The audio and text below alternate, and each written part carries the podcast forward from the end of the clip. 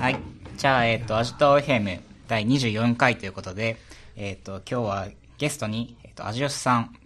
それから、えっ、と、初登場の、えっ、と、ペイ君をお呼びしました。よろしくお願いしまよろしす。くお願いします。えっ、と、じゃあ、えっ、と、ペイは、ペイ君は今日は初めてなので、はいえっ、と、簡単に自己紹介をお願いします。えーっと、えー2018の新卒で、えー入社して、で、今エンジニアで、えっと、親父グループの子会社のザックスってところで、えーまあ、開発をしているところです。で、まあ、まだ入ったばっかなんで、まあ、頑張るぜって感じですね。頑張ってるなって感じです、ちょうど配属されて1週間一週間と一日ですね。ぐらいはい。まあ、なので、えーかなりフレッシュなメンバーと、えーそして、いつものアジオスさんという感じで、こう、やろうかなと。超フレッシュですね。新卒登場って初めてじゃない？初めてですね。平均年齢 下げていったみたいな。まあ、そんな感じでね、いろんな人を呼んでいこうかなと思います。で、ちょうど、その、ペイが、あのー先週、合、先々週か、合コンがあって、そこで、まあ、合コンが。話を、あ、合コンっていうのは、えっ、と、そうですね、ちゃんと発音しないといけないんですけど、えっ、と、Go 言語のカンファレンスっていうのが、えっ、と、毎年、えっ、と、やってるのがあるんですけど、まあ、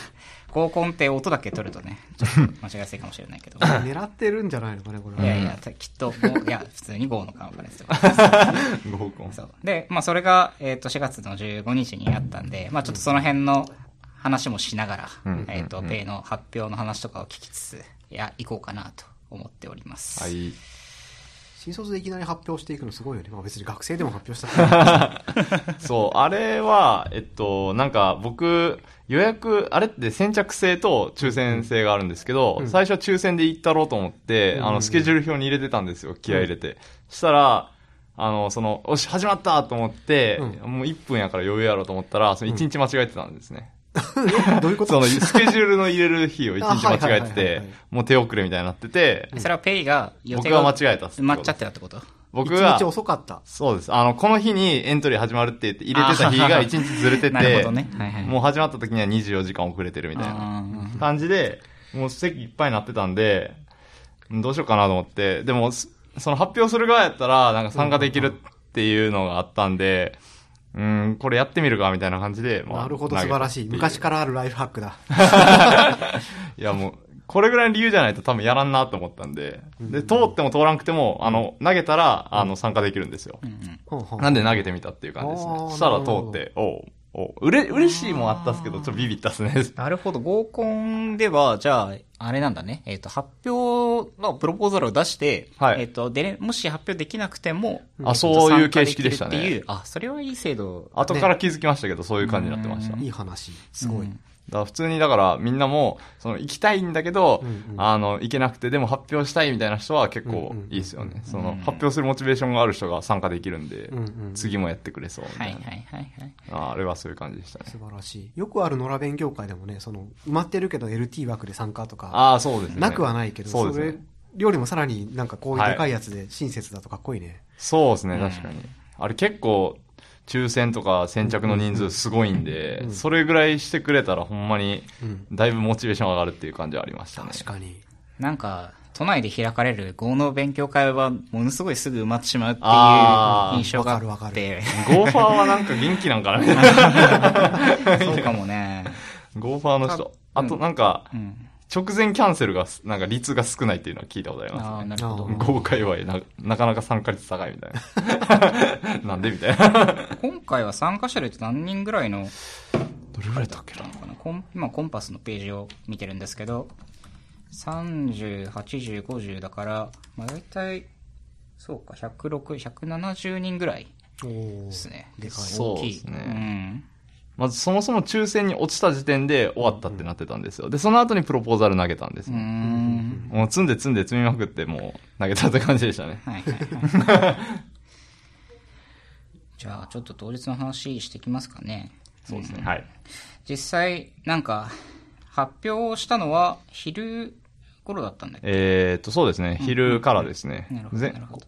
前半は、あの、基調講演みたいなのがあったんで、基調講演っていうか、まあ、あの、スポンサーとか、うんあとはデイブさんの話とかがあったんで、うんうんその話を聞いた後に、まあ、僕らがやるって感じでしたね。キーノートがデーブさんのああ、そうです。あれ、あれです。How the Goruchi implements はい maps そうです efficiently.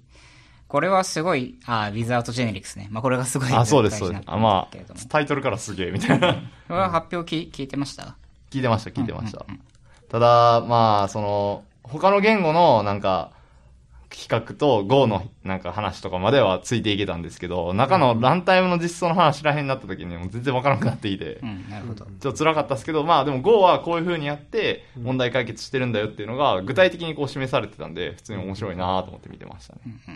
僕はちょっとこの発表自体、まあ、というか当日もいけてなくてですね、うんうんこれはもう、ウェブの情報と、えー、ツイッターのタイムラインを眺めて想像した内容ではあるんですが、えっと、これって発表自体は、あれだよね、えっと、まあ、Go はジェネリックスがない言語なんだけれども、どうやってそのマップとか、まあ、スライスみたいなジェネリックなデータ構造っていうのをまあ表現してるかっていう、まあ、のをテーマにしたあ発そうです表だよね。で、Go のマップっていうのは、実際にその、ジェネリックスがない、いや、ボクシングもしてないんだけども、そのなんか、コンパイル時に、実際にそのマップの各型ごとに構造体を用意してあげて、あーそうでマップの操作をなんか、その、変換して、で、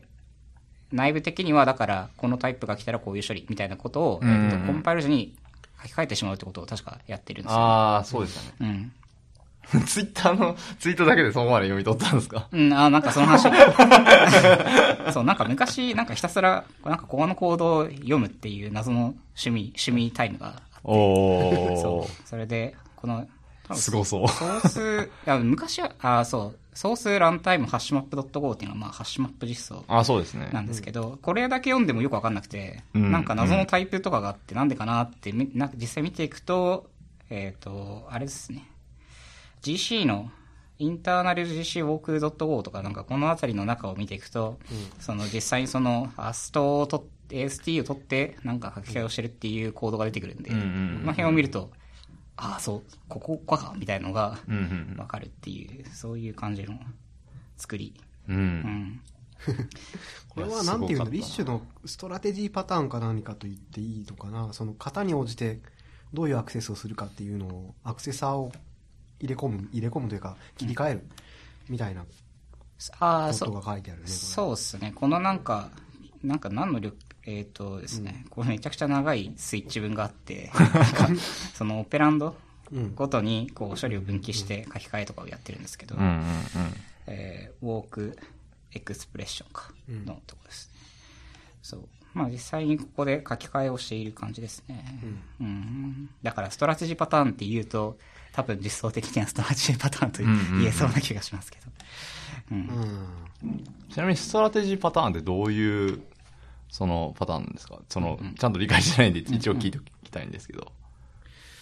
えっ、とえっ、となんだろうな。こういうふうになんか、なんていうのかな、えーとはい。な何らかの条件とかに基づいて、あのーあるいは、なんだろうな、物事のやり方を、はいはいはい。大体決まってるやり方、例えばこの場合、ハッシュマップっていうか、その、あの、連想配列へのアクセスパターンだと思うんだけど、あ、そうです。はい。それのやり方を、あのー切り替える。で、切り替える、その、やり方そのものを戦略としてオブジェクトにしてしまうみたいなのを、ストラテジーパターンというんですけれど、まあ、ちょっとこれが一緒かどうかっていうのは微妙だけど、うん。パッと見っていう話ですね。うん。どっちかっていうと。ん。まあなんか、振る舞いによってどういうふうに、その、後ろ、後ろのその記述を変えるか、まあ記述っていうか、振り分けるところを書くのが多分ストラテジーって言われてるような部分であその後ろにはどんなアルゴリズムがあったりしてもいいんだけども、まあ基本的にこういうパターンだと、まあこっち側の処理流すよねっていうのを、なんうんうんうんうんか、す最最初のその入り口で分岐してしまうみたいな、なんか、イメージが多分強いんじゃないかな。うん。そう思います。まあちょっとなんか、まあ、そういうプログラムのパラダイムも、パラダイムもあるけど、まあここでやってて一番実際に大事なのは、この、だから、ランタイム、ランタイムしてるんじゃなくてコンパイル時に、まあこの辺の処理をしてるっていうのが多分一番ミソっぽいとこですね。うんうんまあこれは聞きたかったな。あのね、そう、なんかスライドも発掘できなかったんで。あー、うんないっすね、まあ多分。ビデオとかが上がったら、ぜひなんか。あ、ビデオ公開されるみたいですよ。あ、本当にこ。はい。これは嬉しいですね。うん。ちょっとでも他の言語でこの手のことをどうやってるか、まあでもこの例示されてる generics とか boxing とかでやってる、うん多分、 generic、generics か、 generics の定義よくわかんないな、テンプレートだったらなんかそれ用の型をせ自動生成する。うん。あ、その話ありました。ありました。あの、Java となんかう、ん C シャープの話とかまではしてたような気がしなるほど、なます。るほどえ。 generics ってこの場合、 generics だとどうやるんだろうな。というのはちょっと、これだけでわかる。あと、 boxing だとなんか wrapper object みたいなものを作って変換してしまうみたいな感じですよね、多分。これ愚直に generics をそのままマッピング化するとめちゃくちゃ遅いはずなんで、何らかの工夫を、まあ、したいですよね、基本的には。う。うんんあと、あそそれでダメかっていうとダメじゃないんだけど、Go でなんかこう JSON とかのデコード結果を map string interface とかでうん。取った時に。なんていうの、それ、あねそれが実際にはマップストリングイントとかだったりしても、はいはいはい。絶対にそれをこうか暗黙に変換させてくれないじゃないですか、Go って。ああ、はいはいはい。あの、新しいマップストリングインターフェースを作り、てかマップストリングイントとかを作り直して、全部愚直になんかこう、で埋め直していかないと、そこの変換してくれないのって、もしかするとこの辺が効いてく、効いてきてるというか、そのマップコンパイル時点で、あのーそれを作っちゃうから、うんうんうんしたがってマップ自体にその型が、型とその、型に応じたアクセスパターンが組み込まれていて、ああ、なんかその話してましたね。なんか Java とかだったら最初にもうオブジェクト型で全部ボンって入れてからうんうんうんやるから、なんかその、ここがいけてないから僕は変えましたみたいな話をしてましたね。なるほど、なるほど。Java のオブジェクト型ってそもそも全部オブジェクトなんじゃなかったっけ？Java って。なんかそういう感じだったと思います。で、そのマップの hash map で見たときに全部がオブジェクト型に見えるような形になってるみたいなことを言ってたような気がします。ああ、そうか。だその、 generics 一般はわかんないけど、Java の generics だと、昔のしか知らないけど、えーっと、あれ、多分 syntax sugar でしかなくって、うんうん generics が来る前の Java って、そういうマップから、マップって、オブジェクトからオブジェクトのマップで、キャストしないと取り出せないっああ、はいはいはい。ていう感じだったはずなんだけど、Java でジェネリクスができてからは、そのジェネリクスであれば、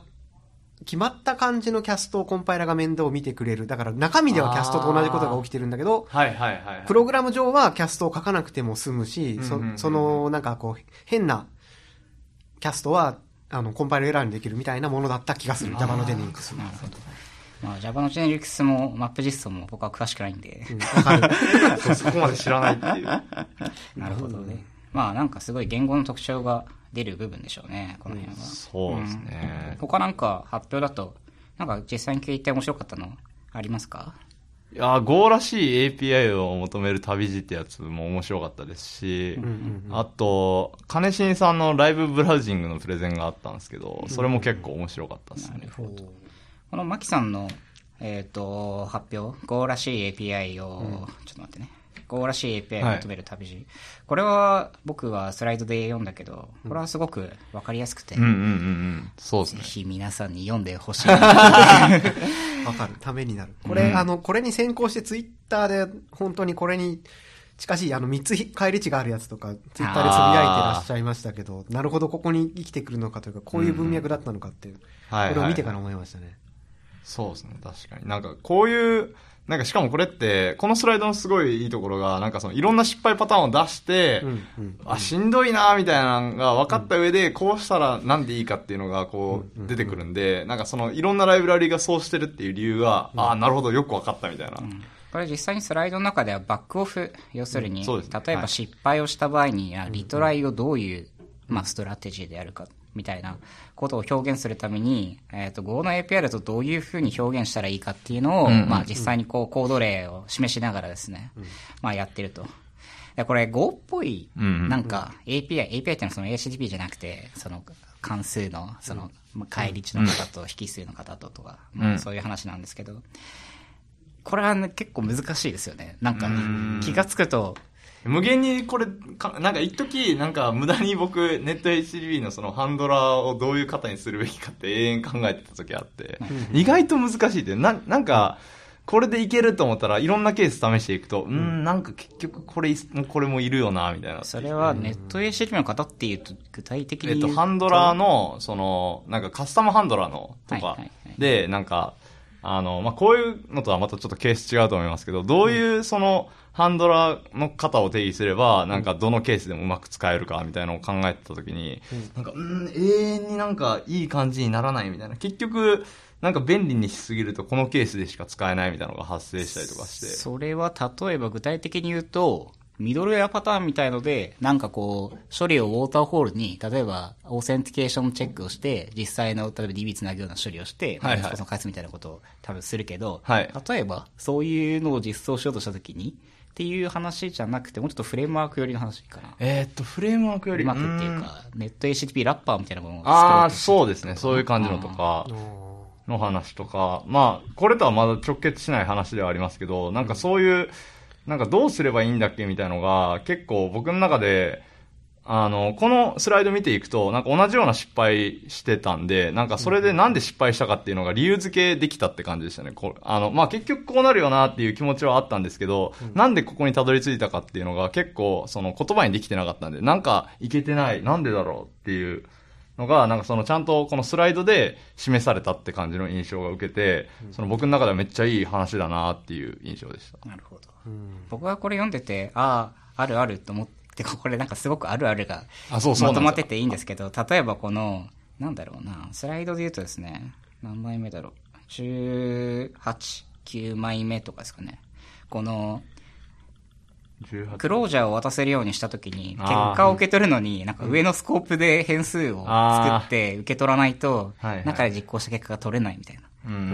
んあるあるみたいな。んこれ、これは、結局何もいい感じになってないっていう。いや、本当あるあるみたいな感じで。そう結局スコープを気にして上のスコープに渡さないと、まあ、うまく動かない。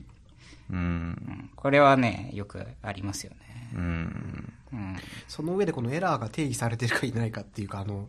別のエラーが使われちゃうっていうのは、うん。わかるみたいなのもありますね。しかもこのなんか19とかのところでなんかこれがいらないよねって案外結構僕パッと見て普通に気づかなかったんでなんか まあ僕が全然コード読んでないまだまだ読ま読んでないからっていうのもありますけど。なんていうんですかねあのこの結局最後になんか Go らしいなんかそのうん。API を求めるの最後のところで、なんかこうシンプルに書いてんだけど、ミスも発生しないような形に最後なってるじゃないですか。それがなんかこう、ちゃんとなんか理由付けされてこうなってるんだよっていうのがすごいはっきりしたんで、なんか僕の中では本当にこれ学びめっちゃすごかったんで、あの、良かったスライドとして、まあさっき挙げたって感じでした。うん、そう、ミスしにくいっていうのも大事やなっていうのもあって。いや、わかる。これは、その、この最初、18ページの最初のバージョンとか、これはミスるよね。うん、普通に気づかなくて、あ、本当だ、死ぬみたいな。まあ、さっき言ったあの、クロージャーを作った時に上のスコープで変数作って結果を取らないと、まあそもそもその関数の中では、うんどういうことが行われてたかっていう結果が取れない。まあ、エラーは返ってくるけど、っていうパターンですよね。うん。まあ、やっぱり、そうっすね。なんか、Go っぽい API 僕もい、未だに毎回悩む、見ながら書くんですけど、やっぱりなんか大量にコードを読んで、うんうんまあ、特に標準ライブラリとか、よく使われてるようなライブラリとかを、まあ、やっぱりたくさん読むのが、なんか、こう、なんていうんですか、Go っぽさ、うん。みたいなところに行き着く、うん。うん。うん。手段なんだろうなという感じがしてるんですよね。やっぱり読まない、大量に読まないと、読んで、やっぱり書かないと、書いて、あ、これはやってしまったっていうのを あ重重ねていくとだんだんこああ、めっちゃわかる、そ わかるわかる。れ。めちゃくちゃわかる。なんかすげえ、オープンソースの、その、なんかいろんな人の作ってる API の、なんか、こういう、ハンハンドルをどうやってやってんだろうってめっちゃ一時調べまくってましたね。う、さっきの HTTP ハンドル。そういうのやつとか、ねえーどうやってやるべきなんやろみたいな。あ、こういう、この人はこう考えたんや。なんでやろうな、みたいな。普段はなんかネット HTTP 系のライブラリで言うとどういうのを使うんですか？僕は GoCHI っていうのを最近使ってますね。まあ、あの、ゴリラの、あの、ゴリラミューテックスって言うんでしたっけ？うん、ゴリラ。あれじゃなくて、なんかその GoCHI って方を使ってるんですけど、まあ一緒、ほぼ一緒っちゃ一緒なんですけど、このコードの書き方が単純にそっちの方が好きだったっていう感じですね。そうつ何がいいって思ったんやったっけな。なんかパッと見てめっちゃいいと思った。あー、何やったかな。うーん。そう。なんか、ルーティングをなんかちょっともうちょっと見やすくしたかったんだけど、なんかゴリラだとなんか文字列でめっちゃ指定し、あの、メソッドをなんか文字列で指定するのとかちょっと微妙に嫌だなと思ったりとか、で GoCHI だと、なんか最初からそういう get メソッドとか、ポストメソッドとか用意されて、なんかあんまり文字列で指定するっていうのはあんま好きじゃなくて、個人的に。なんかそういうのがなんか良かったりとか、あと何やったその文字列で指定するっていうのは具体的に言うとどういう？えーっとですね、えーっと、メソッド、例えばゴリラの場合って、今ちょっとどうなってるかわかんないですけど、HTTP でこのエンドポイントは何で受け取るかっていうのを、確か文字列で、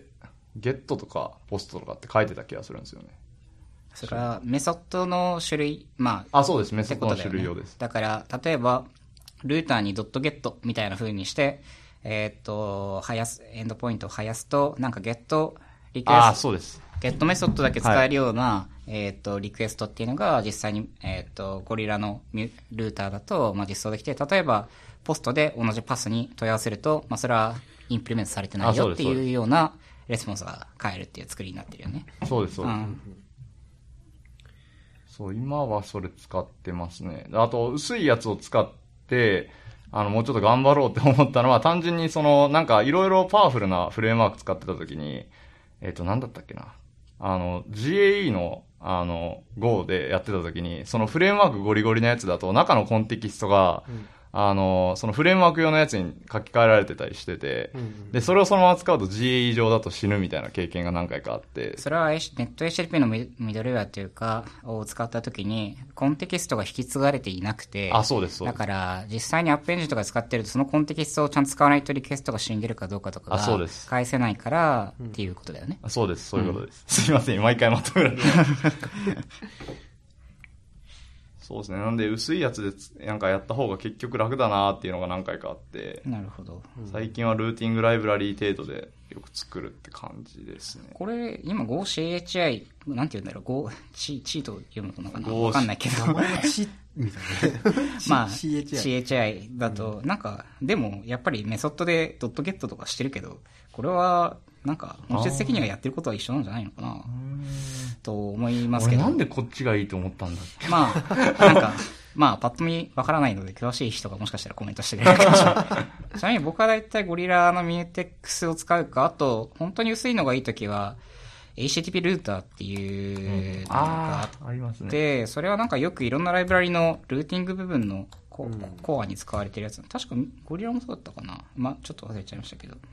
HB ルーターっていうジュリアン・シュミットさんっていう方が作ってる。まあこれは結構よく使われてるやつで、これは本当になんかルーターだけパスでちょっと便利に書けるっていうパスパラメータとか。例えばスラッシュ、なんかユーザースラッシュ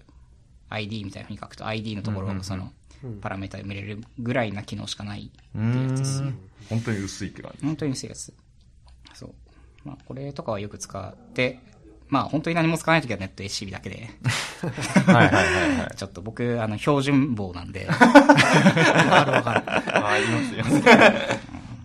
いやー標準だけでいけまあでもレス、うん、レストじゃなかったらなんか案外なんかネット HTTP だけでいいんかなっていうのも最近思ってて。なんかそのパスパラメーターとかをなんかこうネット HTTP だけやったら結構書くのめんどくさかったりするじゃないですか、ん。でもなんかその例えば JSON API とかやったらそのポストに対して来たやつを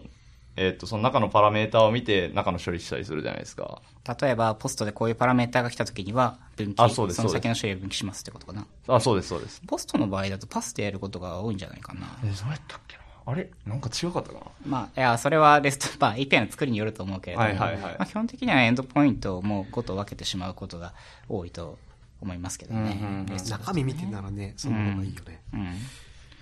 まあ、最近、そうですね。フラクトチームだと、まあ、ネット HTTP 素で使うことが多いです。そうですね。そのルーティングがそこまでめちゃめちゃ必要なことを我々はあんまりしてない。あ、でも、あ我々は、あの、私は、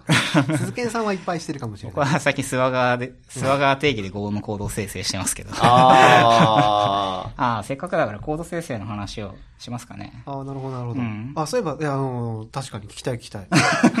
確か誰かが Go, Go, Go でコード生成の話を発表してましたよね、合コンで。ちょうどいいところに。そうですね。今回、えっ、と、ペイは、えっ、と、合コン、今回の合コンで、コード生成、コードジェネレートとの、まあ、付き合い方っていうトークをああ、そうです。はい。これは実際にはなんかこう、どんな感じのトークだったんですか？えーっと、そうですね。このトークの内容としては、えっと、まずコードジェネレーターが、あコードジェネレートってどういうものかわからない人向けにちょっとちらっとこういうものだよっていうのを示した上で、で、それで、まあ、あの、すごい便利なんだけど、実際これ作ってる側だと、なんかどういう感じでやってるかっていう話を結構具体的にソースを出しながら、えーっと、まあ、紹介していったって感じですね。なんでまあ、あの、あ、実際作るってなったらこんな感じなんだとか、あとは AST ってこういう場面で使えるんだとか、そういうのが、まあ、見えてきたとか、あとは辛いところが分かったとか、そういう話だったと思います。なるほど。実際に、その、これ多分作ってる、まあ今コントリビュートしてるツールのスワッグっ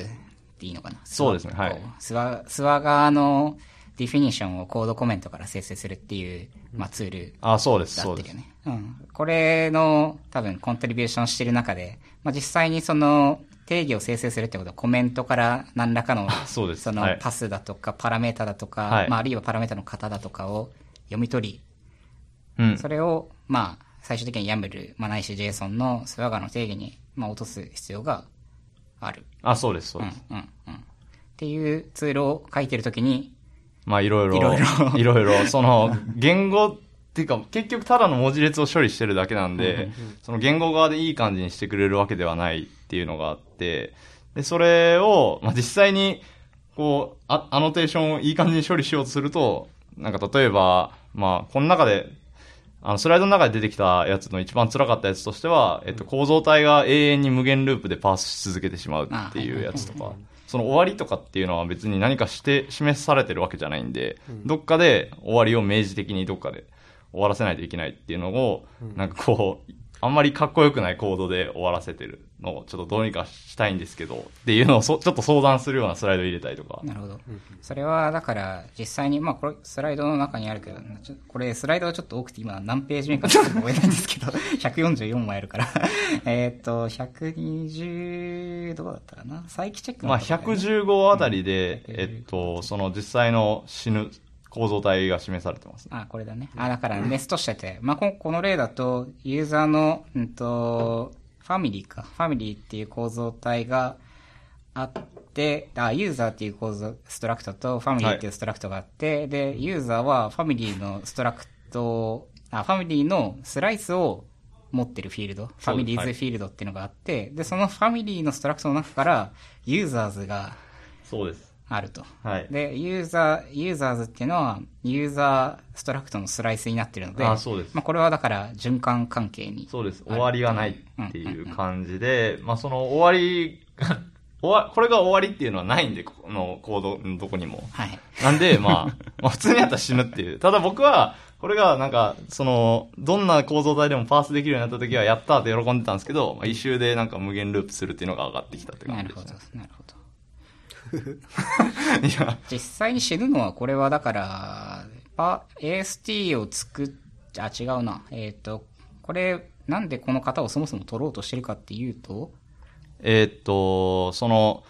えーっと、なんて言ったんやろ。えー、その構造体があって、で、その構造体の中にもまた構造体があってってなった時に、そのスワガー用のそのモデルをこう作りたい時に、中をこう再帰的にこう見ていって、最終的にこのモデルだよっていうのを取っていきたいんですね。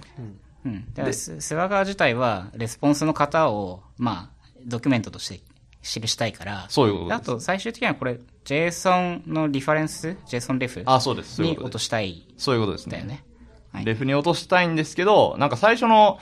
あの、このスワッゴって、最初僕が触った時って本当なんか何もほとんどできてない状態だ。なんかその、とりあえずスワが出てくるとこまで作られてて、え、なんで構造体パースされてないんだみたいな状態だったんで、それをとりあえず、あの、僕が使いたい状態にしたかったんで、その、まあちゃんと再帰的にこうパースしていって、えっと、まあどんな構造体の形でも、そのモデルに落とし込めるっていう風にしたかったですね。でもまあしたらこうやって死んだって言われたんですけど。いやー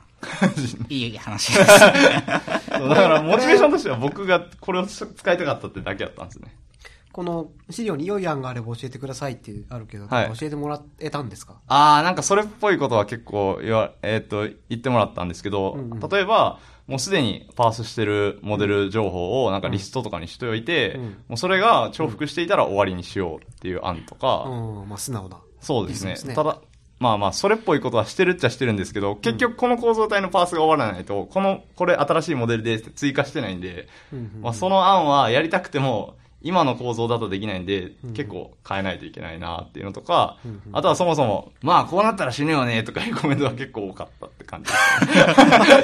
ね。ま あ問題としてすごいわわかりやすいですよね。なんか。そうですね。うん。無限にパースす安る。直に、ただ追っていくだけだと死ぬという。そう、そういうことですね。うん。なんで結局最後はなんかすごいしょうもない感じで、ユーザーが来た、はい、ユーザーっていうのを置いときます。で、ファミリー来た、ファミリー置いときます。で、ユーザー来たって言ったら、あ、ユーザー最初に来てるからこれ再起してるよね。はい、止めますっていう、ただそれだけっていう。最初に言ったやり方とどう違ういや、その、すでに読んだやつは、てある読みつつあるやつは、リストアップしておくっていうのとどう違うの？えっと、リストアップの方は、ちゃんとその出来上がってる、うんそのモデルデータを、こう、リストに、なんかマップに入れてるような形になってるんですけど、その出来上がってない状態のパースしてる段階だと、それリストに入れてないんですね。うん。ああ、あ、え？うん、はい。出来上がってる ASP を入れてるリストはあるんですよ。なるほど。ああ、なるほどね。だからパースをしてる最中のデータの持ち方って話と、出力するときのデータの持ち方って話は多分二つあって。そういうことですうん、はいうん、うん。だから別なんで、その上で、でも、なんていうのかな、その、えっと、なんだろう、みもう見始めてるよっていうのを、はい。チェックしておくとか、リストアップしておくとかって、はい。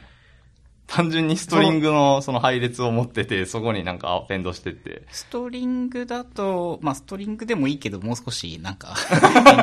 まあ、パ普通に Go だとパまあどっちでもッケ一緒じゃなージ、どっちでもいい、できることは一緒ですけど。あの、だって、なんていうのかな、ストリングに何を入れるかによるけど、要は名前空間の中で構造題名って1位であるはずなので、あ、そういう感じです、ね。まあ、文字列といえば文字列でそうですよユニークになりますよね。で、なんかそれがいいか悪いかっていうよりは、結構早く使いたい感じだったんですよ、そのイシュー出してた人が。なんで、もう早めに実装して、リリースして、まあ後でいいやん、あったらやり直すか、みたいなぐらいのモチベーションだったって感じです。それはループして壊れたって話じゃなくて、あ、そのループして壊れたって言ってきはった、そのイシューの人が、なんかこれでどうしても使いたいみたいな感じの圧があったんで、じゃあちょっと早めに、とりあえず使える状態にしてリリースしようっていう感じで、まあ一旦はそういう感じでやった。まあ、それは、せっかく作った機能だし、使ってくれてバグレポートが来たってのはいい話だから。あそうそうそうね。まあ、すぐ直したってこと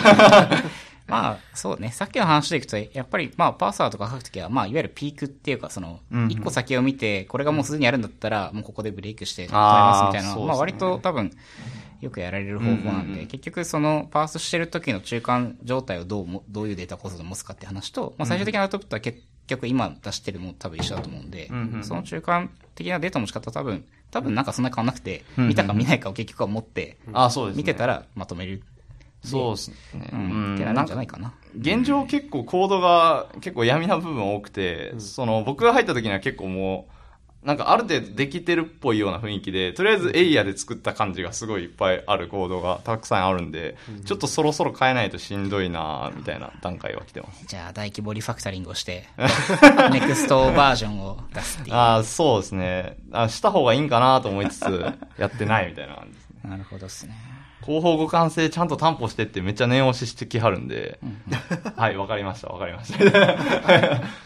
まあ Go だとコード生成全般的にはすごくよく使われるし、僕らも業務ではね、すごい、うんまあ、フラクトチームだと一番コード生成したの多分 Azure さんなんですけど、そう、そう、そうかもね。うん。行数で言えば。行数。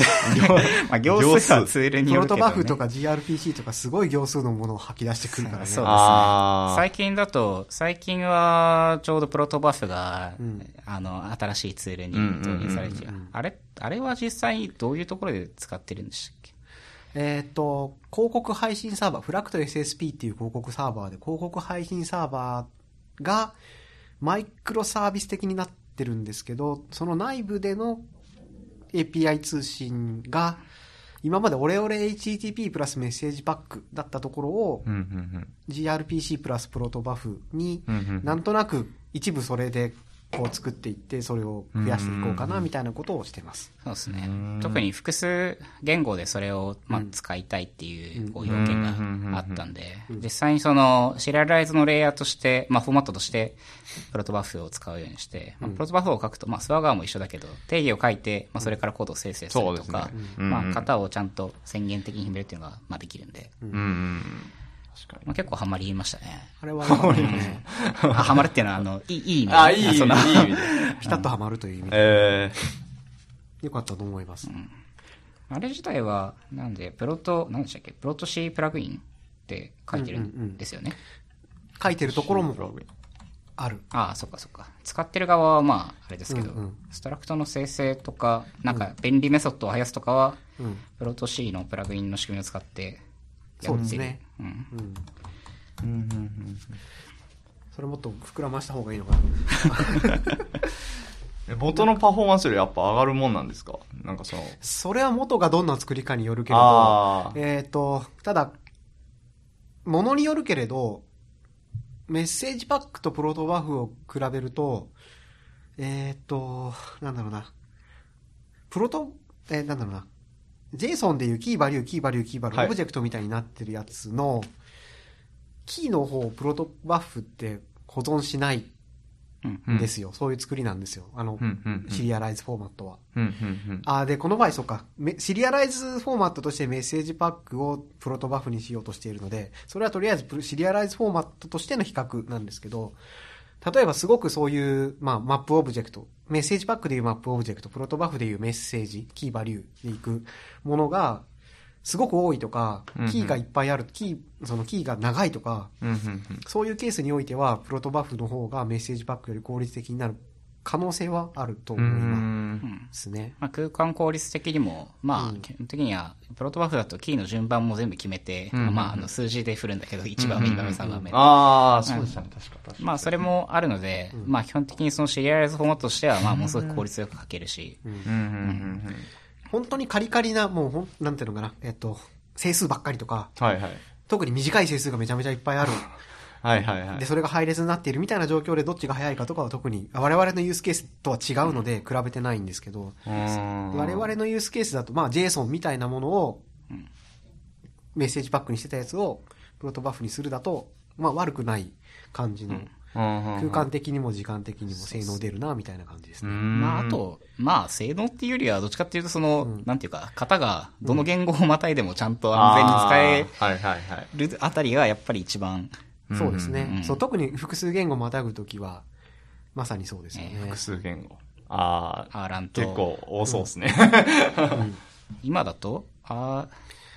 RPHP、RAN5 そうですね。あー、動いてんねや。の間でそれぞれ相互変換があるので、はいはいはい。で、メッセージパックが悪いわけではないというか、あれは良いんですけれど、えっ、と、そのデータを作る人と読む人で、どっちのソースコードを見れば、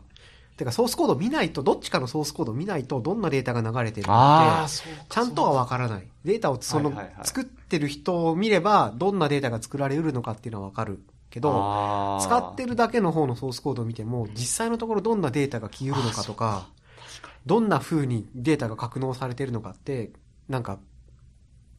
発見的にしかわからないというか、まあ、要はスキーマがあるかないかっていう違いなんですけど、っていうのが言語をまたいだりまたがなかったりすると、書いてあった方が嬉しい時っていうのはある。うんそうですね。まあ、ごく稀に、よく稀に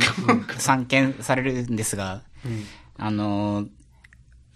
某 PHP アプリケーションからですね、こう、うんうんえー数値だと思ってたものが文字列であ来るとかですねあ。るある。ああ、この JSON のこの中身はフロートだろうと思ってたらですね、まあ、うんうんうんあの、がっつり文字列で来るとかですね。あーまあ、よくある。あるしよくあるなんだったらそれをパールが読んでて、うんパールだとなんか意外と問題なく扱ってるとかはいはいはいはい。あって、で、それを Go で読むと死ぬみたいなのが割と、割とあって。ああ、それをプロトバフにして。まあ、だと、まあ、基本的には決まってるから、まあ、そ、その辺はやっぱりすごく、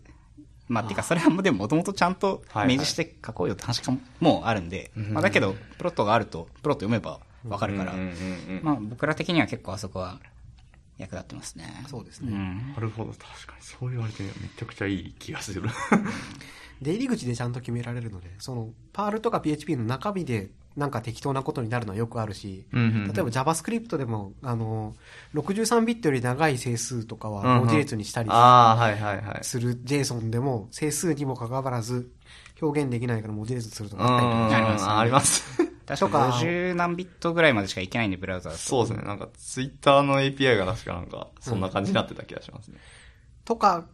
あたりを、まあ、一応、共通の媒介を、ハブを経てデータ変換すると、まあ、うまいこと扱いやすいっていうのは、あるといえばあると思います。多分。うーん。いっぺん JS を通ったら、その64ビット、アンサインド64ビットがいきなり文字列になってるって、うんうんうん。型の強い言語で扱おうとすると死にかねない。実行事例外で落ちかねない。そうなんですよ。あー、なるほど。まあ、JavaScript、まあ、だけかな、今だと多分。うん。うん。まあ、64ビットの数値扱えない、整数型扱えない言語、多分、まあ、最近、まあ、言語っていうか、まあ、基本的にはランタイムでさすがに60ビットサポートしない言語を今出さないと思うから、うん。まあ趣味端末とかだったらあれだけど、まあ、趣味。趣味端末でプロトパフを使うのかっていう、こう、うん、趣味。趣味。なんか、イスコンとかでよく出てきてるイメージですね。GRPC とか。イスコンでイスコンで GRPC イスコンやったどういう用途ですか？いや、ちょっとわかんないですけど、なんかその、なんか、うん。な、なんやったかな？どっか優勝し、前に優勝、前の前か優勝したチームがなんか GRPC 使ってたかどうかっていうのをなんかちらっと聞いたんですけど、その時は、あ、なんかパフォーマンスいいのかなっていう程度で聞いてたんで、さっきあの、パフォーマンス上がるんですかっていう質問をしたんですね。それは対 JSON とかから変換したとかいう話なのかな？ちょっとちゃんと読み込んでないんで、なんとも言えないんですなるほどね。パフォー、うん、そうかそうか。パフォーマンス面も期待なくはないというか。うんうん。ポットで誰かが作ったやつよりは、あれ多分 Google でちゃんと使われてる分、ある程度まともにパフォーマンス出るかなっていう期待はあります。うん期待っていうか、あの、そんなに負荷をかけすぎはしないんですけど、あの、うんぼちぼちやればちゃんと性能が出るかなって期待はしてます。ああ、ぼち。あー、そうだ。これちょっとそれを聞いて思い出してしまったんですけど、はいなんか Go でよく、あの、エンコーディング JSON 互換ライブラリで、ただ、早いと。あいうのがファスト JSON フかなんか。ァスト JSON とか、まあいろいろ、大体、なんかいろいろ、こうですね、年1か年2ぐらいでこうま、す。話題になるんですけど。これはなんか、こう、シリアライズフォーマット、まああるいはそれを作るライブラリうんうんうん。とパフォーマンスっていうののなんかこう、兼ね合いの問題をすごく表していて、うん。まあ、あのですね、もうすごい面白いんですよ。なんか、Go のエンコーディング JSON って結構リッチで、まあ、ストラクトタグの解釈とかもああるし、まあ、マーシャルアンマーシャル、まあ、それからエンコーダー、デコーダーの作りとか、まあ、ライブラリとしてはすごくよくできていると。まあ、ただ、すべての方を、そのコールするから、まあ、遅かったりもするし、なみたいな、なんか、えーまあ、パフォーマンス的にものすごいパフォーマンスを早くするために書いてるっていうよりは、まあ、ちゃんと JSON、公的、うん公式の JSON をちゃんと、RFC で決まってる JSON をちゃんと扱うっていうのをまあややってると。あーはいはい。なんだけど、エンコーディング JSON 互換ライブラリだと、まあ大体こう、エッジケースで死ぬとかですね。こうなんか、まあ、オミットエンピティとかやるけど、ちょっと違うみたいな、なんか、あの、みたいのがあって、こう、毎回ですね、ただ、いや、これは早いから素晴らしいんだっていうのを言う人が、まあ出るっていう。あ、結局使ってないんですけど、あ使ってるケースとかってあるんですか？なんかね、たまにフレームワークとかであったりするんですよねう。ーん。で前だと、まあちょっと今どうかわかんないけど、半年前ぐらいにジンとかもかな？あジン、その、ジンっていうフレームワークが、ライブラリか、があって、まあ HTTP の、ACP、ネット HTTP のラッパーなんですけど、その、標準の JSON ライブラリを、その、うんエンコーディング JSON じゃなくて別のに差し替えてた時が確かあって、えでそうするとですね、こう、そのフレ、そう、そそのフレームワークを落とした JSON のリクエストレスポンスは、はいはいその JSON ライブラリに互換性が委ねられるので、ー、はいはいはい、はい。ちょっとちょっと。そうっすね。そう考えたらめちゃくちゃ怖い。みたいな。なんか、それはちょっと、急になんか、マスター持ってきてデプロイしたら、なんか、あるリクエストが死に始めるみたいなことが起きうるので、まあ、エコン、エンコーディング JSON でいいじゃん。エンコそうね。まあだから、シリアライズフォーマットを早くしたいっていうのはわかるんだけれども、多分実際のアプリケーションってそんなジェネリックなことをしてなくて、うんうんまあってなると、まあ、プロトワーフみたいなその型を、型というか、何が来るよっていうのを決めて、シリアライズでシリアライズできるようにするっていうのは、まあ、割と理にはかなってるんですよね。うんうんうんまあ、ただ、我々も長期運用したわけじゃないから、ああ、プロトバフを使おうと選んだのは、Google が十何年も使っているからっていうのが一つ大きいんですけど、はいはい。でも長期運用してるわけじゃないから、多分あれ、コードレビュールールとかで解決しかしていかなければならない問題がいっぱいあるはずで、うん。うん。その、なんだろう、フィールド、フィールド、メッセージの何番目につける、何何番目かっていうディスクリプターっていうのを自分で書かなきゃいけないんだけど、うんうんうん。フィールドディスクリプターっていうのを、うんうん。あれを使い回しては絶対にいけないみたいなことって、うんうんうん。コードレビューとかで見つけるしかないみたいな種類の、ああれを、頑張っていかなければいけないはずで、まあ、あの、なんていうのかな、えっと、いやーそその辺は、なんか使っていく上で、なんかもうちょっと、あの、我々があれを使いこなすときに気をつけなきゃいけない落とし穴をいくつか踏んでいく羽目になるだろうなとは思うんですけれど、Google が十何年も踏み続けていたはずなので、回避方法はあるはずだ、みたいなああ、確かに、確かに。期待はある。まあやっぱり、こう、安心と信頼の Google さんブランド。まあ。Google なら大丈夫だろうん。まあ、なんか、やっぱりでも、レビューという意味で言うとね、まあ、型、どういう風なフィールドが足されるのかとかっていうのは、やっぱりまあ、プロトバフ見ればわかるっていうのは、すごく読みやすいしうん。うんうんうんあれ、あと、あれだよね、多分その、最近本当に Go 界隈で、プロトバフと GRPC やたら流行ってると思うんだけど、多分、ゆぐいさんのおかげというか、せいというか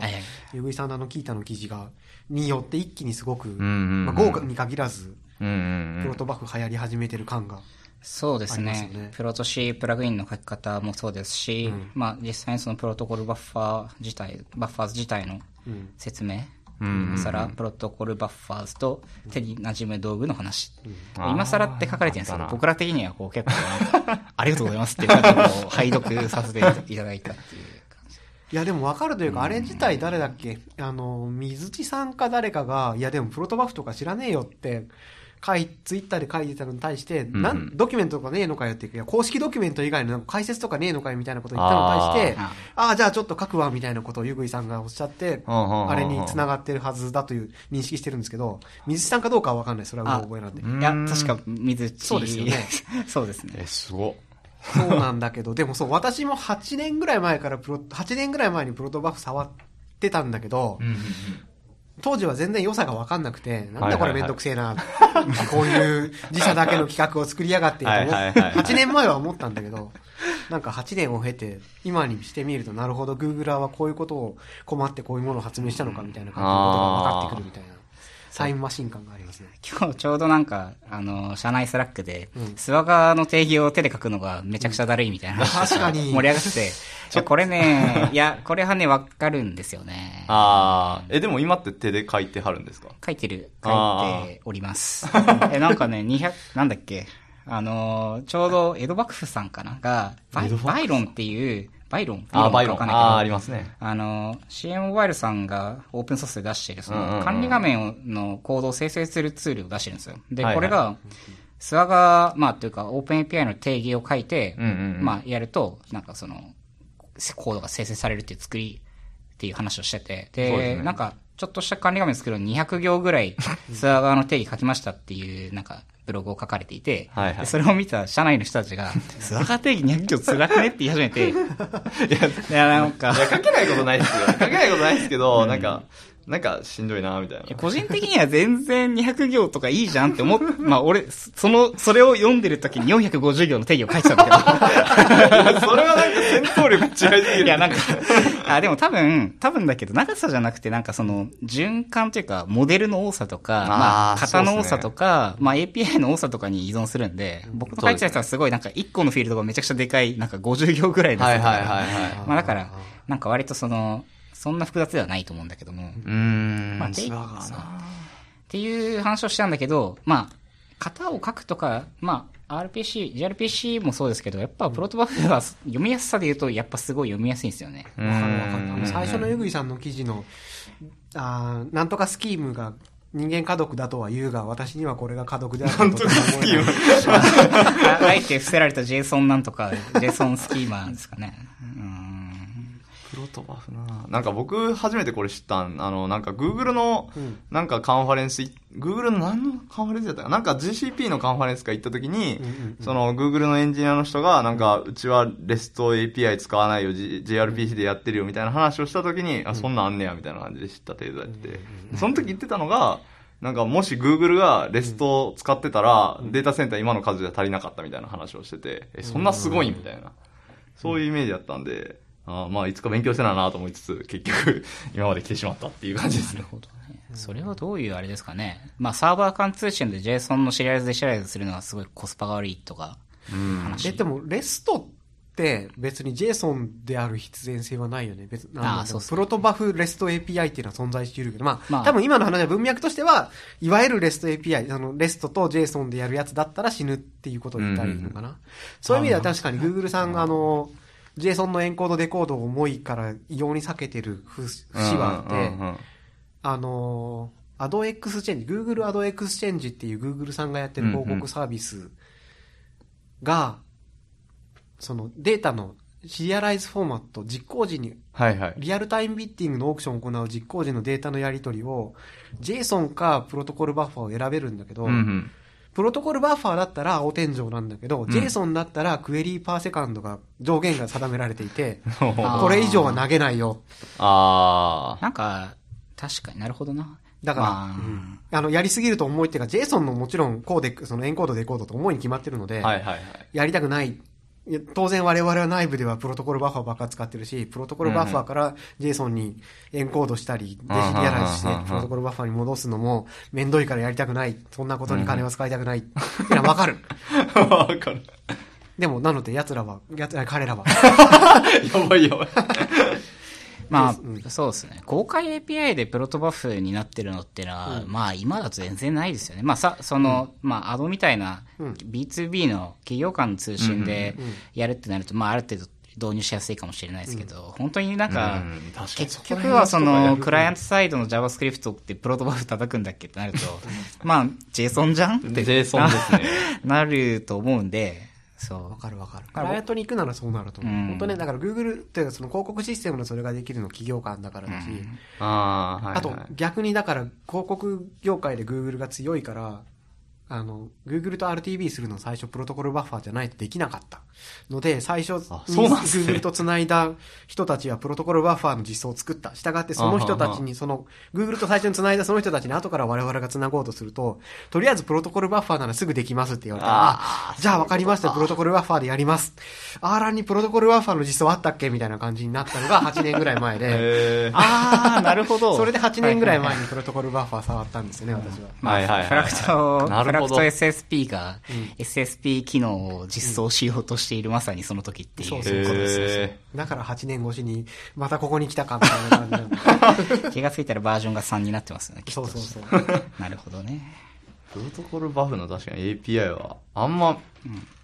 まあ確かにバってなって、その、まあプロトコルバッファー自体を知ってる人だったらいいですけど、うん。まあ世間一般では当たり前、いやまあその、ウェブ系とかまあどこまでかわからないですけど、かんなんかカンファレンスに来てる結構モチベーション高い人とかは、なんか、ああ、プロトコルバッファーだよねって感じですけど、僕とか学校いた時の感覚で言うと、JSON が返、JSON じゃないデータが返ってくる API って想像できないみたいな、ちょっと敷居高いイメージが。ちょっと何を言ってるかわからないんですけど、え、JSON じゃないデータが返ってくる API って、あ世の中の99.9%の API はそうなんじゃないんですかみたいな老害トークを。ああえっと XML の話でもします。あ、え、ああ、もっと言うと、だ API って、Web API が API の全てではないですよねというか、Web API の一部ですよねとか、めんどくさいことを言ってみるんですけど。あ、えっと、はいが学生がその利用するにあたって、なんかプロトコルバッファーの API が公開されてた時に、そのパッて使える人ってどれぐらいいるんだろうってことを言いたかったって感じでした。なるほど。ああ、それに関して言うと、まあ多分バイナリーフォーマットってのは基本的に読みづらいので、まあだから、その生のリクエストを見たときに、まあ HTTP2 だと読めませんけど、はいまあ生の ACP の通信を見たときに、まあそもそも JSON と生文字列で何が来てるかわかるけれども、うんうんうんまあプロトバフだと、まあ中身わかんないよね。まあはいとかは、そうですねまあ当然あるんで、まあその辺のなんか、デバッグのしやすさとかは、まあツールセットが揃わないとやっぱり難しいのかなとかあるけど、まあ、まあ、なんですかね。まあ、ウェブの初学者の人がプロトワフを最初から知らずフォーマットなんで、JSON を知りませんみたいな状態っていうのは、んまあ、まあ、まあないですね。あとそれはないです うんね。とは思いますけどね。うん。まあ、そういう意味では本当に企業ユースというか、うん。コミユースではない種類のものだと思いますね、プロトコルは。もしくは GRP。そうですね。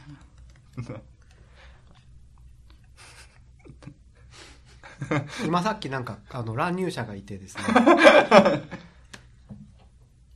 そろそろでも1時間経つ実はいや、まだです、まだです。おまだあ意外と大丈夫あ、だったわ。あれ、今日何分から撮ったっけ？あ、でもそろそろかもね。はい。当たってた。はい。じゃあ、締めに入りますか。締めますか。来ただけで？これなんかでも新しい声が聞こえる感じがします。うんこんにちは。じゃあ、まあ次回予告ということで、次回そろそろなんか皆さん、綺麗なアジト FM 聞き飽きたと思うので、飲み会会をやろうかなと思うんですけど。また汚いやつやるの？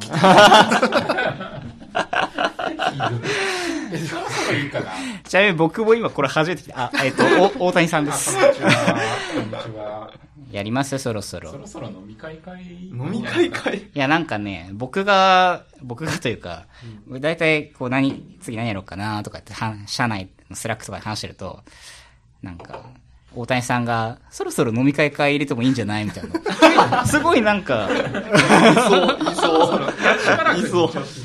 そうそろそろ行そろそろ行きます綺麗な。うん。大体飲み会会ゲストがつきものだと思うんですけど、なんかゲストとかいらっしゃるんですか？ねゲストあ飲み会会。じゃいつ念のため言っとくと、僕まだ次ゲストとか何も組んでなくて、本当に今、おこいや、いいですよ。じゃあゲスト、あの、飲み会会参加したい方はぜひ、あの、あいいですね。多分アジト FM で、なんか、良さそう言っていただくと、なるほどすごい。。ソーシャルメディア連良いのか？わからない。かもしれないし、拾わなくてもごめんなさい。わかるわかるは。いベストエフォートですよねベストエフォートで。じゃあ次は、次かわかんないけども、飲み会会をぜひやりたいというリスナーの方々の声にお答えしてですね、リスナー？リスナーなのか、あはい、リスナーえーリスナーなのか、トーカーなのか、ゲストなのかわかりませんが、えーじゃあぜひツイートをしてもらえると助かります。はい。